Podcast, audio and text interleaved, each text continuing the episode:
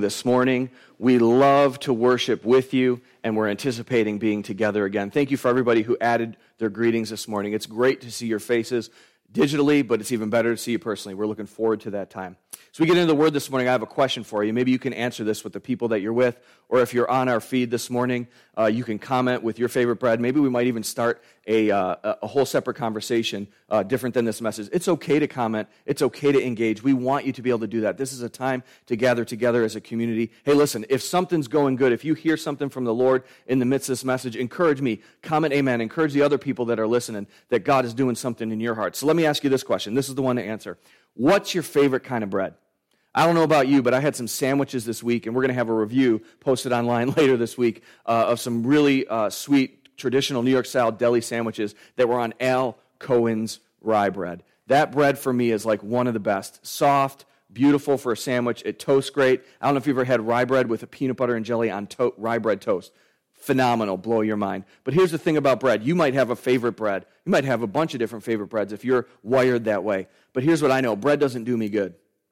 My body does not feel good when I eat bread. I've just discovered that over the last few years. Most of the time I can do without it. But every once in a while, I just have this craving for a piece of bread, and it goes well with the meal that I'm doing it. And now I know that a bunch of people uh, feel the same way about bread. In fact, maybe you, in the midst of this uh, stay-at-home order, have done what a bunch of people have done, and you've gone on the make-your-own-bread-at-home craze.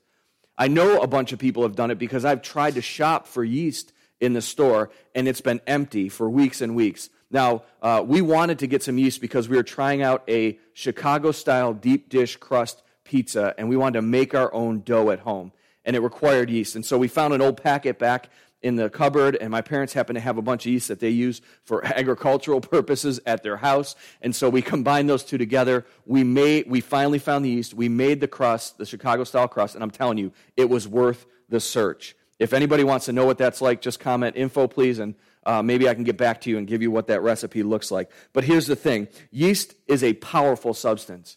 Having yeast made all the difference in the world to what we were doing. Yeast uh changes and reacts with what it's put with, especially with bread, and it changes the nature of what it comes in contact with. Scripturally, yeast is most often referred to in a negative light. It's referenced to sin. It's referenced to the work of the enemy in our lives. It's something that represents something bad in our lives. Specifically, it's often referenced into something small that's not good for us, that grows into something larger in our lives. It takes a small thing like bread and it puffs it full of air. It takes a small thing that's stable and it ferments it and turns it into something else and makes it explosive. Listen, when yeast is known, when we know what kind of yeast we're dealing with, it can produce wonderful results. The bread that you taste tastes better because it has yeast in it. The bread that you eat tastes better because that fermentation process creates a texture and an air and a flavor that develops, and it's one of the greatest parts of bread. Let me illustrate it this way. Uh, when you know what yeast you're getting, you know what pr- pr- product you're going to get. In ancient times, when people would make uh, wine, it, you, the, the yeast would turn the grape juice into wine. And depending on what kind of yeast was naturally available in those grapes, depended on the flavors that you would get from the wine. But in modern times, grape Uh, crushers and wine makers use a specific type of yeast in their wine because they know the results that it will have. There's natural yeast still occurring in the grapes, but when they add this specific type of controlled yeast to the wine or to the grape juice, it produces a consistent good product in the wine. It actually overtakes the natural yeast that's there, and it pr- produces a fermentation that's pleasurable to drink. Yeast is made to dominate. That's the idea of what it does. As it grows in our lives, it takes over and it dominates. The Bible talks about yeast a bunch, and Jesus specifically mentions yeast. I want to look today at Mark chapter eight. That's going to be our scripture reference this morning. We're going to look starting in verse fourteen and read through verse twenty-one, and we're going to see what Jesus had to say about yeast and what it means to us. What we're reading in Mark chapter eight is an outbreak of leaven. We're going through a series called Outbreak. We're using that term uh, intentionally. And what we mean by this is that every time there's an outbreak of something that's destructive, some work of the enemy in our lives, we need to understand that the Spirit of the Lord is ready to outbreak into our lives, to burst into our lives. We discover that God is a God of breakthrough. We discover that God is breaking out with salvation. Today we're going to see that God is a God who breaks out with understanding in our lives. Let's look at Mark chapter eight. Specifically, let's look at verse fifteen. Here's what it says. As they were crossing the lake, Jesus warned them, warned his disciples who were in the boat with him, watch out, beware of the yeast of the Pharisees and of Herod. Let's pray this morning. Father, we come before you and we open up your word and we ask for wisdom and understanding. And we trust that because you are speaking to us by your word and by your Spirit right now, that we will have an understanding so that we can watch out for the yeast of the Pharisees and of Herod. And that, God, we would experience your word and your teaching that would impact our hearts right now in a way that transforms us on the inside, in a way that grows to bring your kingdom. In Jesus' name, amen. Jesus says to the disciples, watch out for the leaven, watch out for the yeast of the Pharisees and of Herod. Now the disciples, when they when they heard this, misunderstood what Jesus was saying. In fact, look at the very first verse that we're looking at this morning, the verse right before this, verse fourteen. It says, but the disciples had forgotten to bring any food. They're in the boat with Jesus. They're traveling across the Sea of Galilee or the Lake of Galilee, and they're tra- traveling together with only, out of the out of the group of them, one loaf of bread. And so it says they had only one loaf of bread with them in the boat. And then Jesus says, watch out for the yeast of the Pharisees. In fact, look at the, the verse after this, verse sixteen. At this, when Jesus said this, they began to argue with each other because they hadn't brought any bread. What we're seeing here is that their physical reality was not in line with the spiritual reality that Jesus was dealing with. They had one loaf. They had one uh, uh, thing in front of them that they could eat and consume and was real to them. And so when Jesus mentioned leaven, they're thinking bread. And when Jesus mentioned bread, they're thinking, hey, we only have one loaf. And when Jesus says, hey, watch out, They're, they start to argue about what's in front of them. And Jesus says, "There's wait, there's something behind this that's bigger. Realize this. We often find ourselves with a reality that we're living through that is different than Jesus' reality. Now, reality is reality, and the truth is this. God's truth is the truth. But oftentimes we live with other truths that over, overshadow or supersede or give us filters with which we're looking at the reality that's around us. And that's what the what the disciples were experiencing. They saw their lack of bread as the overriding idea that when Jesus spoke into their hearts, the words that he had filtered through that idea so that they misunderstood what he was talking about. And oftentimes that's the case for us. Understand this also. Jesus is speaking to us and is attempting to bring us into his reality. Every time the Lord speaks by his Spirit, every time the Lord speaks through his word, it's an opportunity for him to take the reality that we have, the filters that we have, our understanding, and bring it into line with his understanding and with his reality. And also understand this, we often miss what he's saying to us because when we hear what he's saying, we immediately look at other people and say, yeah, you need to get this. I don't know if you've ever been in a service before where the preacher is rolling, And and he's just hitting point after point. And you're thinking, yeah, preach it, pastor. Go, give it to us. We got this. Get, keep it coming. But the whole time you're saying that, you're thinking how somebody next to you, don't look at your husband or wife right now, is experiencing this and that they need to hear it. That's exactly what the disciples did. They heard this, and immediately in their hearts they accused one another that resulted in arguments about who was responsible for not having enough bread. They misunderstood the whole context of what Jesus was saying, but the specific outcome for them was that they were looking at each other and arguing about what God said, even without understanding about what he was speaking. This manifests in an argument and a disagreement based on this misunderstanding. What was Jesus saying? Let's look at the context of this scripture this morning. To do that, just flip back a little bit in chapter eight. Chapter eight, verse eleven, Jesus has just finished feeding four thousand people. Scripture said he was moved with compassion because these people had been with him for a long time, and, and we see an account of him feeding four thousand. Now understand, before that he had fed five thousand. So he's a master at this, and he's done these incredible miracles. And it says, after they were done, they got in a boat and they crossed over the river. And verse eleven says this, or sorry, the, the, the lake, the sea. And verse eleven says this, the Pharisees heard that Jesus had arrived, And they came and they started to argue with him. Testing him, they demanded that he show them a miraculous sign from heaven to prove his authority. The Pharisees were arguing with Jesus about his authority. They said, in what way do you have the right to teach? In what way do you have the right to go around declaring what you are declaring? If you are really who you say you are, show us a miraculous sign so that we can believe in your authority. We have authority, but we want to know what your authority is. They were talking about authority issues. No, Jesus had just given a miraculous sign. He had fed four thousand people, and so Jesus tells them no. In verse twelve, he's like, uh-uh, not going to do it. And he got in the boat, and he left them. I love the abrupt nature of what he says. He says it, and then he just got in the boat, and he left and crossed to the other side of the lake. Now, Jesus was referencing authority issues with the Pharisees, but he also, in the scripture, referenced Herod. Herod, interestingly enough, also was looking for a sign from Jesus. In Luke chapter twenty-three, verse eight, Jesus is before Herod, and this is Herod Agrippa that we're talking about, and he is before Herod at his trial. In other words, Jesus has been arrested uh, on the night of his betrayal. He's gone before Pilate. Pilate hears that the man who is overseeing Galilee, who's ruling that place, happens to be in Jerusalem. And so he sends Jesus to him.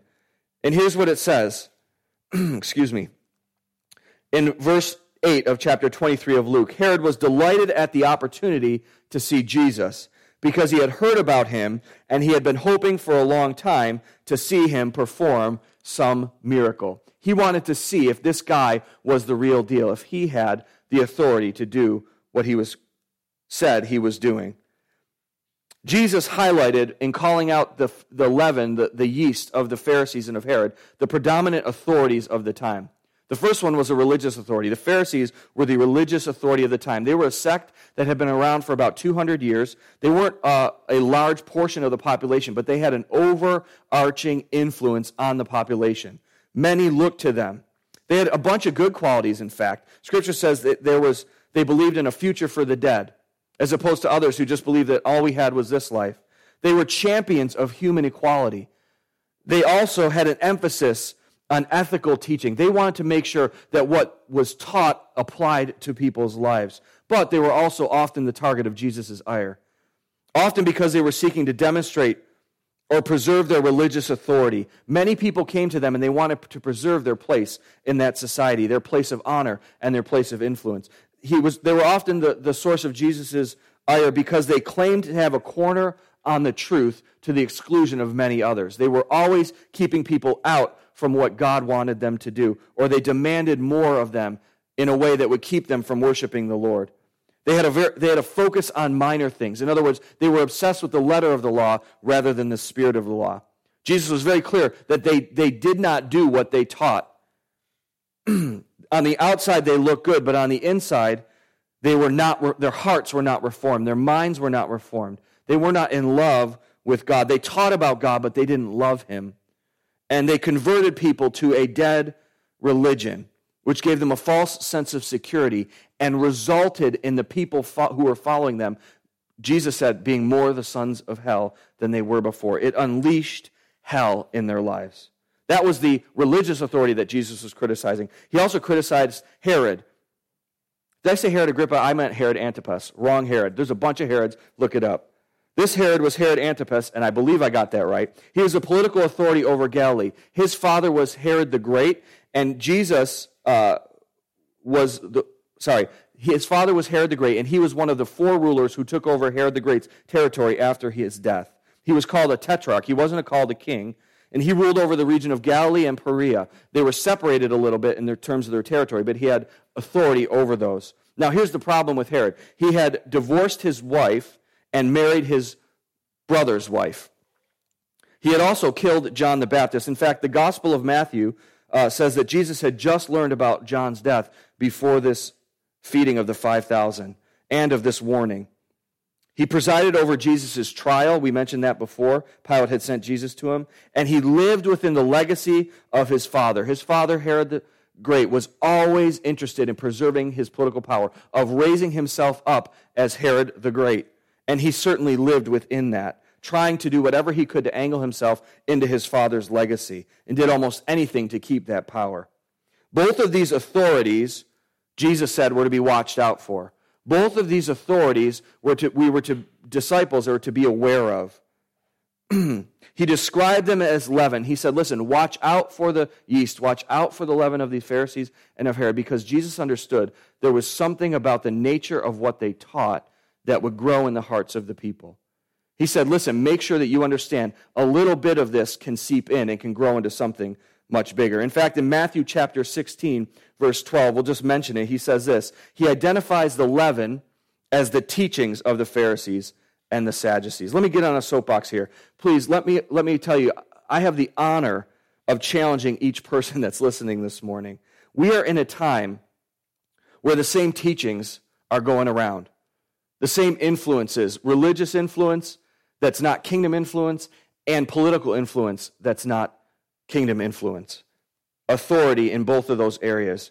We live in a time of crisis that what's right in front of us is what we are looking at. People are thinking about the loss of loved ones and their neighbors, and that's a real thing. People are going through uh, questions about their health. We have health right in front of us. That's a filter that we're seeing life through. People are looking at the filter of jobs that have been lost or businesses that are in trouble because they haven't been able to do their regular business or their investments have tanked. People have these things. We all have these things that we're looking at. Maybe you're, you're, you're, what's in front of you right now is social distancing and the decisions that you have to make about family members you haven't been with in months who need some touch, who need some interaction. Or we're talking about personal protective equipment and how we should use it. We're talking about the opening of businesses and the opening of churches and the opening of uh, parks and recreation and all these things that we've drawn, drawn near. Understand this. This is what's right in front of us. And if we're not careful, what's right in front of us will cause us to miss what God is saying, what Jesus is speaking to our hearts right now. We're in a time of crisis, and things in those times of crisis become tense, and we have a tendency to look and argue with each other rather than understanding what Jesus is saying. Listen, if you are a believer, if you're part of the kingdom of God, I want to challenge you right now. There are a lot of voices that are vying for your attention. There are a lot of authorities, political and religious and otherwise, that are vying for you to interpret what God is saying through a particular lens.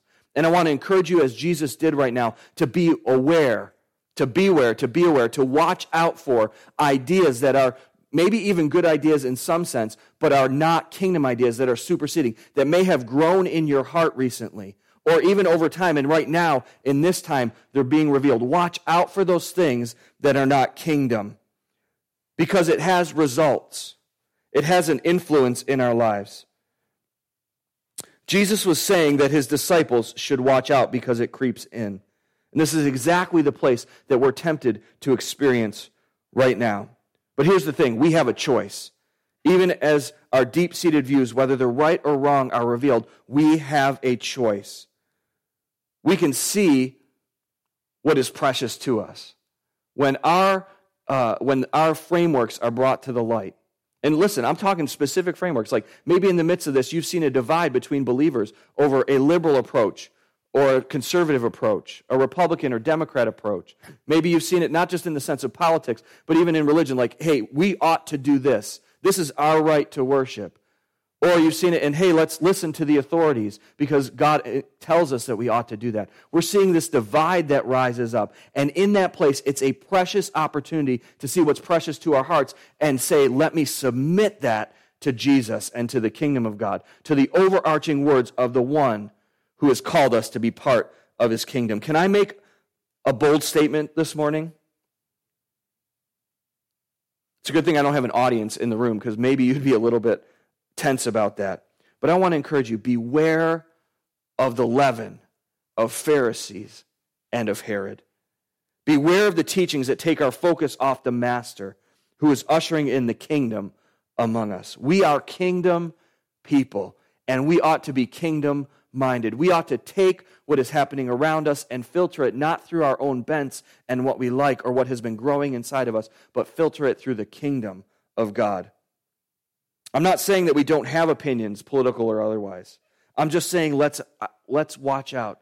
Let's make sure that we're not sucked in, and let's let the king be the one whose voice pushes every other voice aside. Let's put our authority in the kingdom and the king first. See, Jesus, in his goodness, is moving his disciples to hear his voice. He moves his disciples, he focuses his disciples, and he to his disciples, and he brings us to the truth. And so he has this outbreak or outburst to the disciples when they're arguing amongst each other of questions. And this is how he brings us into the truth that we need to have. So if we're watching out for these other ideas and, and maybe even just the circumstances around us that are clouding our judgment, how do we get to the truth? Jesus brings us to the truth by asking questions. And they're the same questions he asked his disciples. Let's look at them this morning. Mark chapter eight, starting in verse seventeen. Here are the questions that Jesus asked of his disciples. Why are you arguing about having no bread? He's saying to them, get out of the natural. Stop looking at the circumstances around you. Listen to what I have to say, because I have something to say that you might not perceive in the natural. Two, question number two, he says, don't you know or understand even yet? He's saying there's something deeper going on around here. It's not a conspiracy theory. It's a kingdom expansion. God is up to more than we can see. And it's not that we search around for who has the wisdom on this or what political party or what person that we follow has the, the, the line on this. We need to go to Jesus, who said there's something that he wants us to understand, and it's deeper than what's right in front of us. Verse three, are your hearts too hard to take it in? Jesus says this, it is a heart issue. For you and me, it's not about what the reality is around us. It's about how our heart perceives the reality around us.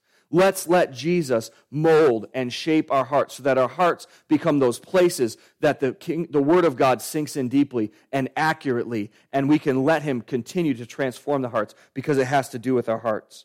Then he asks these questions. He, has, he says, do you have eyes, but yet you can't see? In other words, come to my point of view.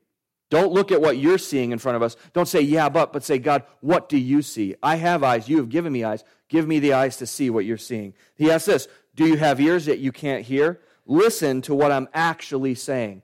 It's like when you're talking to your kids or when you're having intense fellowship with your wife or with your husband, and you're you're you're talking, but you're not really talking. And you you everything within you is rising up saying, you're not hearing what I'm saying.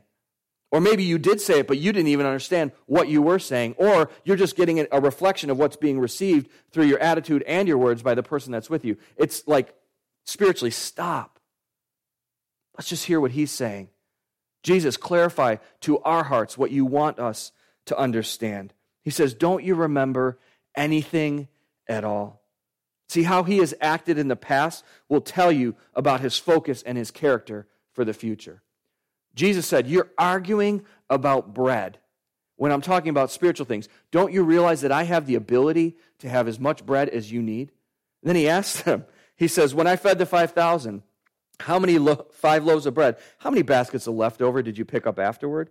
Twelve, they said. Twelve baskets of leftover from five loaves of bread. And then he says, and when I fed the four thousand, listen, this just happened right before this account. When I, remember, we were just there, four thousand people, how many large baskets of leftovers did you pick up? In other words, he's saying, listen, reference my power. The, the, the, our enemies were looking for a sign. They were demanding a sign. He said, for those who are my kids, I've already given you a sign of my power. I've already shown you my authority. How many were there? And they said seven. And then he asked this, don't you understand yet? It's an invitation to go deeper. See, when Jesus is bringing us to revelation, to, to a, a change of heart, to a change of focus, and a change of vision, he doesn't just leave it at, hey, you need to change. He says, come on, let's go all the way in. See, yeast is not all bad.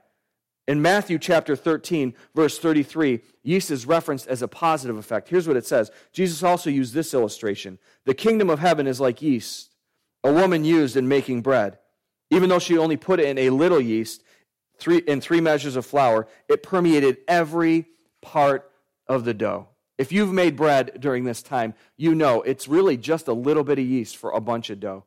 It will grow, and it if you, it will work its way through every bit of the flour and other ingredients that you've given it to.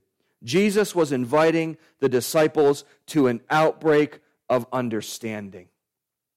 And he's inviting you and me to that outbreak as well. And here's the key to having that outbreak of understanding in your life. Listen to the voice of the King when he talks to you about his kingdom. See, Jesus isn't motivated by a sign being demanded. He's not motivated by establishing his authority. He's motivated by compassion. In Mark chapter eight, verse two, the very beginning of this chapter, when Jesus feeds the four thousand, it says this, verse two. In the New Living Translation, it says, I feel sorry for this people. In other versions, it says, he felt compassion for them. Why is Jesus feeding us physically? Why is Jesus feeding us spiritually? Why is Jesus inviting us into the kingdom? It's because he loves us, and he's moved by compassion for us. Why is he challenging us in this time? As things rise up in our hearts, and we're tempted to use filters and to jump into sides, he's saying, listen, I love you. I love you, and I want to feed you my word, because he is the bread of life.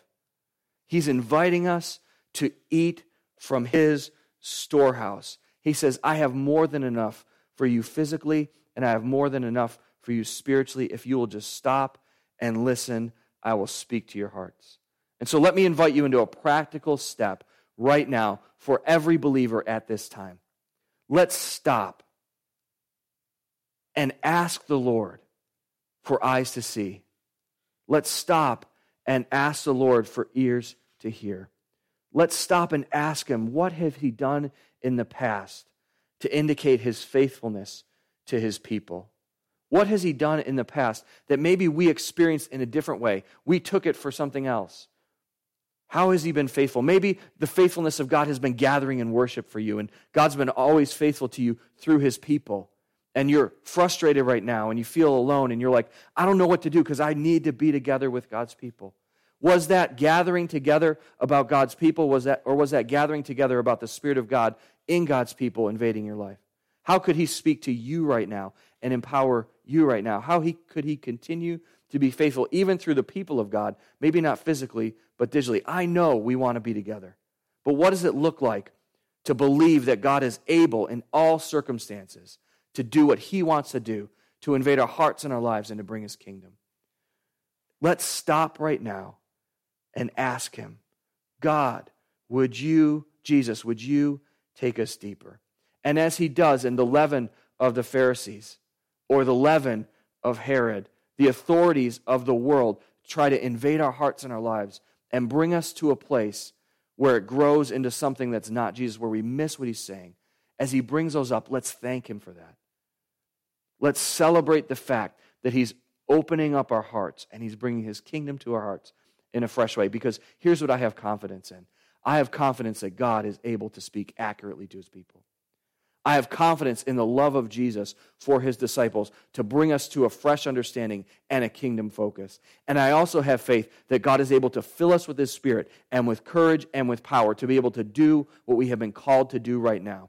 There is nothing that separates us from the love of God. There is nothing that prevents the kingdom of God from breaking out. There's nothing that prevents the fruit of the Spirit being evidence in our lives. There is no law, Scripture says, against those fruits.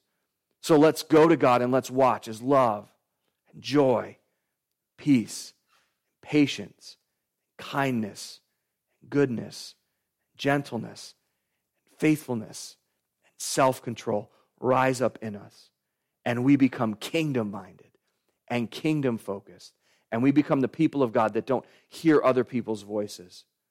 The leaven of the Pharisees, the leaven of Herod, doesn't grow in our hearts, but the leaven of the kingdom does, and it permeates every part of us, and it changes not only our lives, but as that leaven is working in us, it goes to other people that we share life with, and the kingdom of God grows in their lives as well.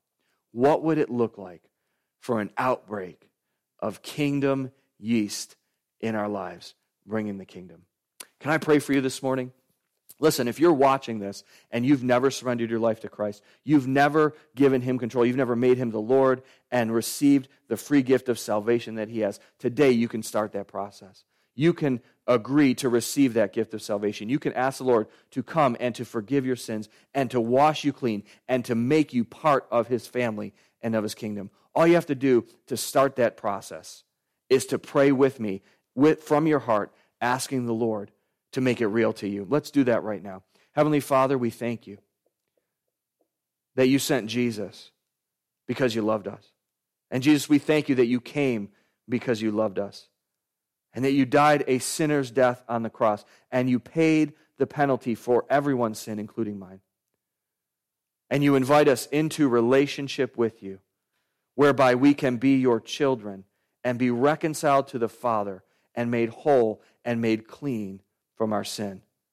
So we receive that gift of salvation today. We thank you for it, and we ask you to come and fill our lives by your Holy Spirit, to take up residence with us, to give us eyes to see and ears to hear, that we could follow you in relationship with you right now.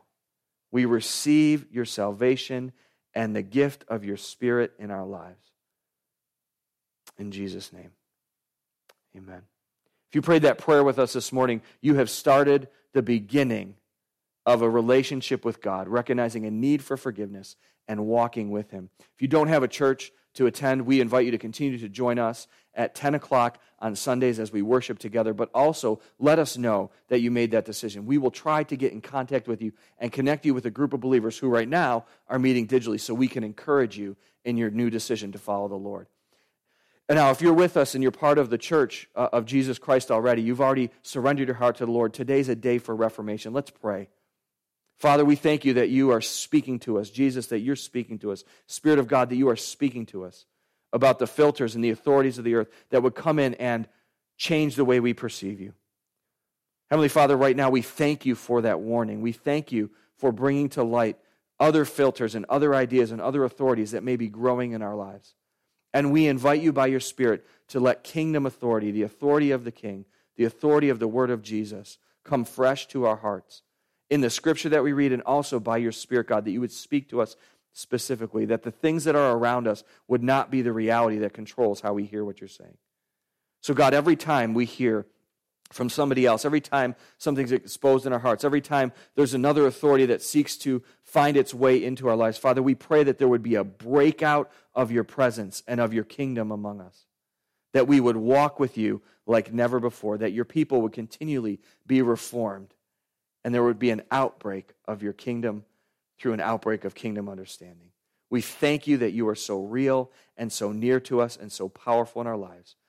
God, transform us as you remind us to stop and say, Jesus, what do you want us to know?